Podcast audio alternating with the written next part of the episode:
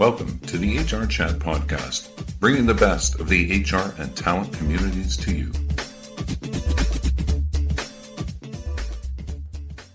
Welcome to another episode of the HR Chat Show. I'm your host today, Bill Banham, and in this episode, we're going to talk about ways to empower underrepresented or disadvantaged groups in the workplace and look at tech to help level the playing field. My illustrious guest this time is Tiffany Pham, founder and CEO of Mogul, a leading diversity recruitment company. Praised by Sheryl Sandberg as the number one platform and referred to as the perfect business by Melinda Gates, Mogul is backed by investors SoftBank, Hearst Corporation, the founders of Comcast, LinkedIn Learning, and Match.com. Tiffany is also the author of the Wall Street Journal best-selling book You Are Mogul and Girl Mogul. A TV personality, Tiffany has been a judge on the TLC TV show Girl Starter and is a cast member on the History Channel TV shows The Machines That Built America and The Toys That Built America. In 2021, she became the face of Lexus, appearing in their More Than Intelligence TV campaign. She has appeared across advertising campaigns for Asana, Amazon Audible, Naturalizer, Dell, Captain Morgan, Visa, Luna, Bumble and Bumble, and GoDaddy. Tiffany, it's my pleasure to welcome you to the HR Chat Show today. Thanks, Bill. So excited to be here. So, beyond my wee introduction there, why don't you take a minute or two and introduce yourself to our listeners? Absolutely. Thanks so much again for having me. I'm Tiffany Pham. I am the founder and CEO of Mogul. And Mogul is currently one of the world's leading diversity recruitment companies. We ultimately have Mogul, the platform, which is one of the world's largest resources for diverse talent. And we offer talent solutions to our clients, Fortune 1000 clients, as well as the world's fastest growing startups, scale ups, IPOing companies, uh, we offer them talent solutions to gain access to our diverse talent through either a talent acquisition platform software solution or our diversified search services, which ultimately enable us to deliver fully diversified search services across engineering roles, executive roles, board roles. And with all of the millions of dollars that we generate, we then aim through our growth to then ultimately donate it back in the form of free educational resources to women and minorities need globally. So that's a little bit about Mogul and myself, I founded Mogul as mentioned. I'm the CEO, but also I write books. You are Mogul, Girl Mogul, as well as am a regular TV personality across different TV channels like the History Channel and TLC. And excited to begin to be here. Yes, listeners, that's right. We get all the top celebrities on the HR chat show. Uh, so, Mogul is a growing HR tech company Tiffany, and and uh, it has a talent acquisition platform, an online community, educational events, uh, and executive recruiting services. Tell me more about Mogul and and the challenges that Mogul's platform tries to to address, tries to help when it comes to uh, the those problems for HR professionals.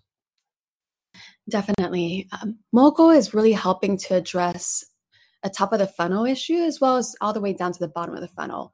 Uh, ultimately, as we partner with companies worldwide to help diversify their workforces.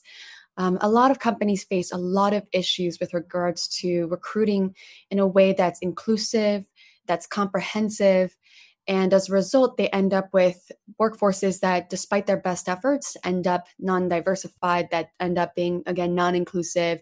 And therefore, um, they run into issues that they really try to resolve, but they can't seem to know which resources to turn to. And so, Mogul, we've been at the pioneering forefront of this movement for quite some time, even before it was a trend, even before people realized it was necessary, was important to their companies. Um, and as a result, we've been again kind of the leader in this movement for quite a long time, uh, developing software that ultimately helps to resolve these issues by ultimately enabling a recruiter to be able to comprehensively source across diverse candidates, 430 million strong in a database that ultimately is made up of active candidates. And um, and these candidates can be filtered through leveraging diverse gender diverse filters to ethnically diverse filters to veteran status people with disabilities lgbtq plus. And so as a result of again all these filters it enables our recruiters to really be able to be sure of their inclusivity. And thanks to some technology too that ultimately helps to overcome other platforms constraints, it helps a, com- a, client, a recruiter, to also be able to really ensure comprehensively that everyone that should have been considered has been considered. Across 430 million strong, that means, therefore, this software is really popular across the Fortune 1000 and many of the world's fastest growing startups now as they're recruiting, as they're scaling. And so it has an immensely high re- renewal rate across the pandemic. Um, there's been, you know, a significant amount of popularity around this software. So we're really proud of it. Or else there's diversified search services. And that is where the problem we're helping to resolve there is that companies face the same issue that I just described in a way, but at the executive level or even at the engineering levels. And that is because um, at the executive level, typically these roles are 90% of the time found through networking. These senior positions are typically found through networking, but 85% of the time, these senior positions are held by non diverse leaders. So when you think about executive level recruitment or again, senior level positions, such as within the engineering realm or more, ultimately you find yourself having to fix a broken formula. These executive recruiters inside companies have to ultimately deal with the fact that most senior positions are found through networking and again found through networking with non-diverse leaders so therefore a diverse leader uh, finds it extremely difficult to obtain these roles and executive recruiters have to again deal with this um, broken formula that ultimately makes us live in a world whereby it's going to take another 140 years before we reach parity at top levels as a result.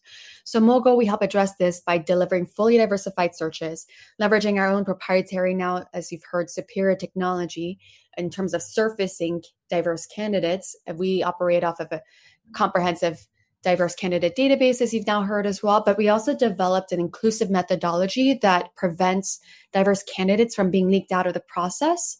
And ultimately, as a result of also poaching some of the top executive recruiters from across the space, we then, as a result, have all these factors at the table that enables us to deliver fully diversified searches, ensuring that everyone that should have been considered, again, has been considered, and ultimately cutting down timelines by 66% down to one to two months on average, and being able to match or undercut any other firms in terms of fees because of all that we are offering and at an accelerated pace. Um, so this is what we're able to help solve to at the executive level and above. So between these two solutions, we do help solve a lot for companies with regards to their diversity recruitment efforts and really comprehensively address holistically their needs.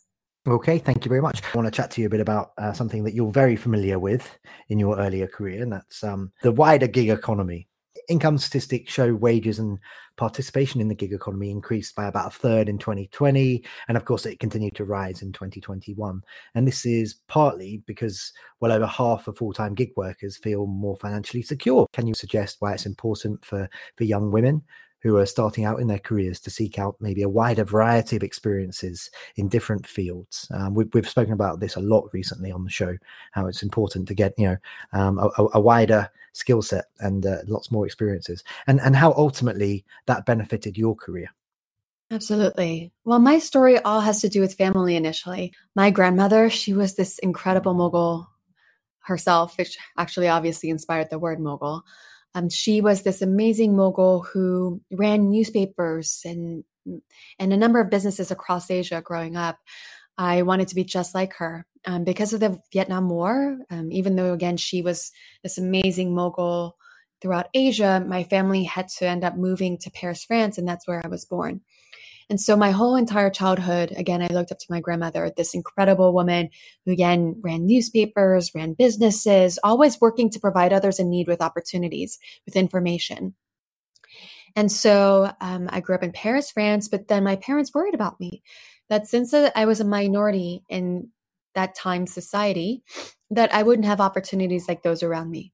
So they watched black and white movies from America, fell in love with America as I was growing up in France, and then therefore by age 10 suddenly moved us from paris france to plano texas. And so i grew up in plano thereafter struggled so much couldn't speak english at the time tried really hard by watching tv shows listening to the radio hence the importance of this podcast today and ultimately found for myself that the world around us could be so important for learning and education um, even beyond the classroom so I never forgot that experience and feeling And um, ultimately, when I was 14 years old, that's when my entire life changed. My entire life changed as my biggest role motto in life, my biggest role model in life, my grandmother ended up passing away young, unexpectedly. And so that day that she passed away, I made a promise to her that for the rest of my life, I would be just like her. I would follow in her footsteps. I would fulfill the same mission that she had had forever after, no matter how hard or challenging, I would do this. And so, as a result, um, again, given her mission of providing information and opportunities to those in need, that became my mission too. And so, ever since I was 14 years old, that's all I've ever worked towards. So then, thereafter, I didn't have the money to go to college, but I saw a TV show called Gilmore Girls featuring a college on the show, Yale University. And in it, the protagonist ran the newspaper just like my grandmother had run. So I jumped up going there all of a sudden. And even though I didn't have the money to go visit the college, I ended up writing a letter asking for a chance if they could just let me in. I knew I could do this one day, be like my grandmother and follow in her footsteps in the mission. And then one day they wrote me back that they were going to let me in on a scholarship, on a full scholarship. And so I ended up there. My first day of class was my first day I ever saw what a college looked like, really. And so I, I was there um, and ultimately tried really hard to be like my grandmother, ended up running that school newspaper, which actually ended up actually initially being in debt when I first stepped on board. And then I went around and spoke with all these people around, you know, school and campus and, and the world. And um, across any organization that would try to recruit me, I would actually ask them if they could um, ultimately advertise in the newspaper instead. And that became kind of my first interactions actually with HR professionals. And ultimately, built a lot of strong friendships from that. And finally, what happened was that I brought the newspaper from bankruptcy to record profitability and within six months. And it helped me to show me myself that if I really tried to be like my grandmother, I really could and um, and so then thereafter ended up kind of going through the same steps watching a movie called legally blonde ended up seeing Elle Woods in that movie go off to harvard and kill it in grad school. And so even though i didn't have the money to go again wrote them asked for a chance and they ended up letting me in on a scholarship. So i ended up there and um, at Harvard just again kind of went through this journey of not believing not believing in myself initially, but then proving to myself that if I tried, even though I was in a, a room of mostly non-diverse individuals and therefore was one of the few women minorities in the room that I deserved a seat at the table too. And so I learned to build up that courage in a, amongst a room where I didn't feel like I belonged initially and continued to rise. And then thereafter, that's when I started to pick up the side gigs that you're referring to. I ended up working as one of the youngest executives at a um, company called CBS, which obviously is, is one of the largest um, companies in media, entertainment, and news. Um, very much again continuing that um, same path as my grandmother um, had laid before me more obviously but then more less obviously i started picking up side gigs that could ultimately help me by learning the skill sets that i would need one day to start a company in general to really follow in my grandmother's footsteps and really bring her mission to light. So I started taking on side gigs at night um, outside of working for CBS. At night, I would work with the vice mayor of Beijing, uh, creating a venture together whereby we could collaborate to invest Beijing resources into US talent. And ultimately, even further into the nights, I would produce feature films and documentaries with A list actors and actresses, always to try to push talent to the forefront that was typically not highlighted in Hollywood.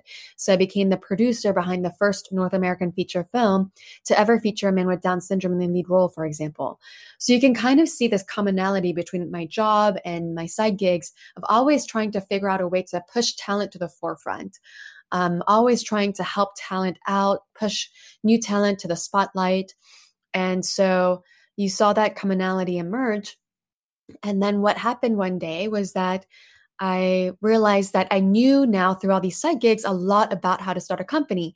From CBS, I'd been learning ultimately how to, you know, develop deals, negotiate deals, strategize. Um, and from my uh, time with the vice mayor of Beijing, collaborating. I was learning about international relations, and I was their global head of marketing for that venture as well. So I was learning marketing and branding. And then within productions of films, I was learning about content creation and distribution. So it was a lot about the different skill sets I was gathering to create a company one day. And then finally, what I realized I didn't know was product and technology.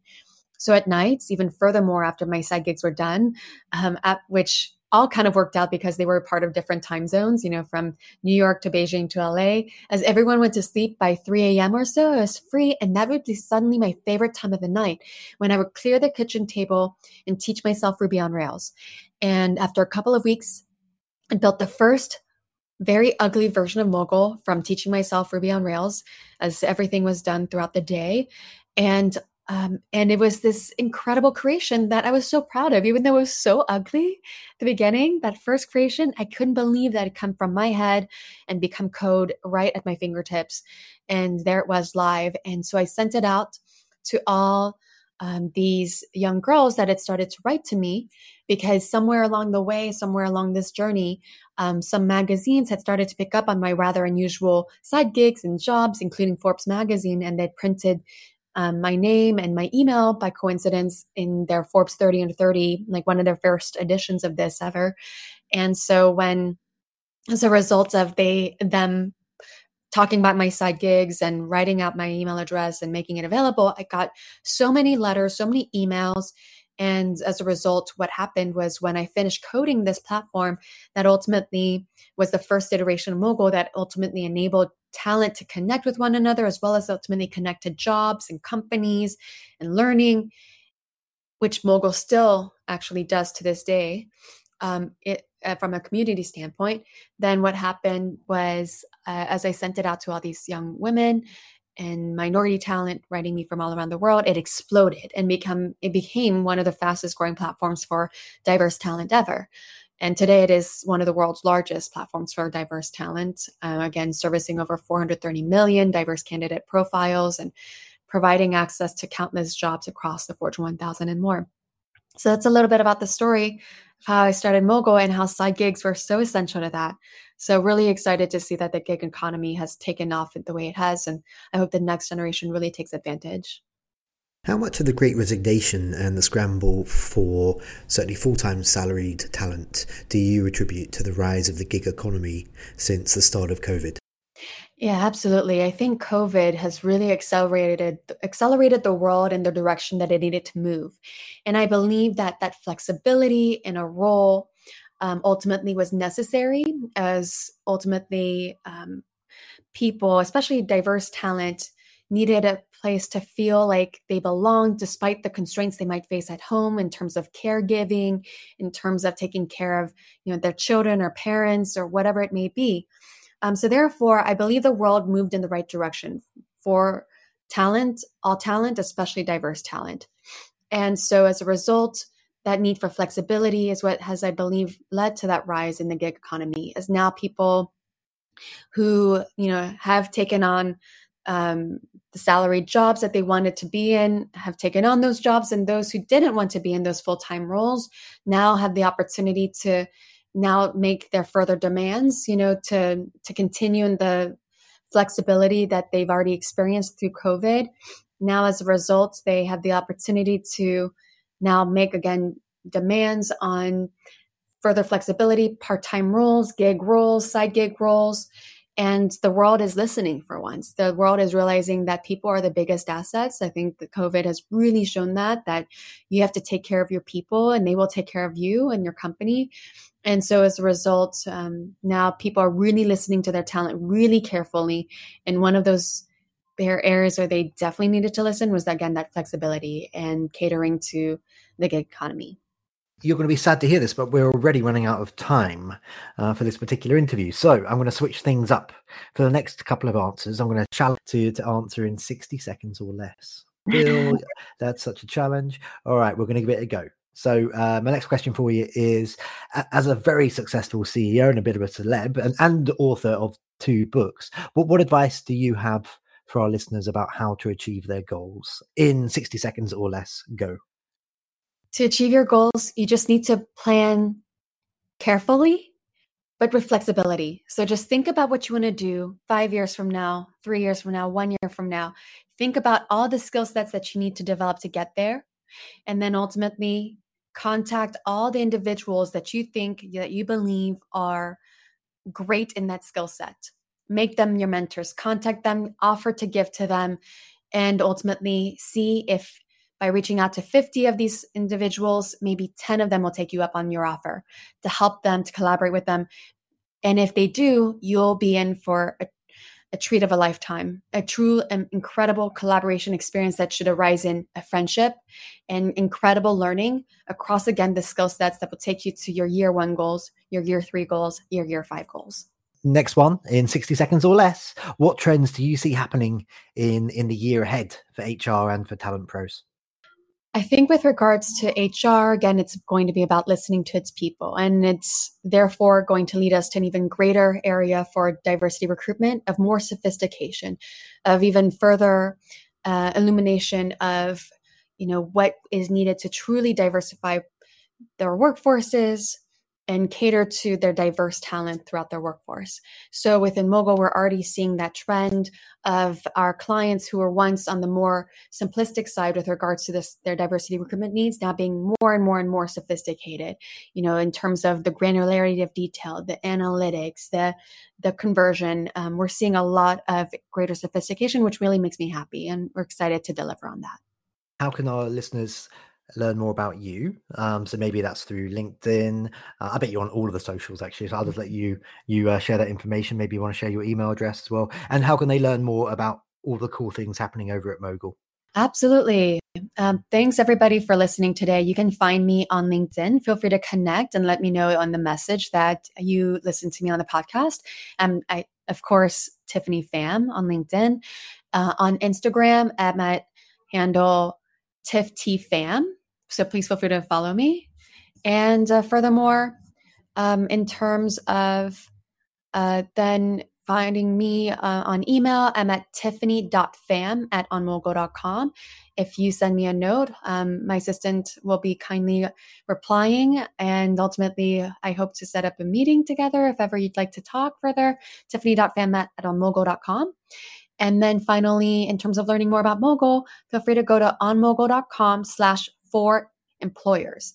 I believe it's for employers. Oh, it, I believe for underscore employers. So onmogul.com slash for underscore employers will lead you to the demo page and will enable you to connect with our partnerships department, which obviously is very excited to show you everything we have to do at Mogul and how we can help you. Awesome. For underscore employers, listeners. I yes. hope you got that. And I'm sure there'll be links in the show notes as well. Hey, Tiffany, that just leaves me to say for today, thank you so much for joining me on this episode of the HR Chat Show. Thank you so much, Bill. It was so much fun. Thank you. And listeners, as always, until next time, happy working. Thank you for listening to the HR Chat Podcast, brought to you by the HR Gazette.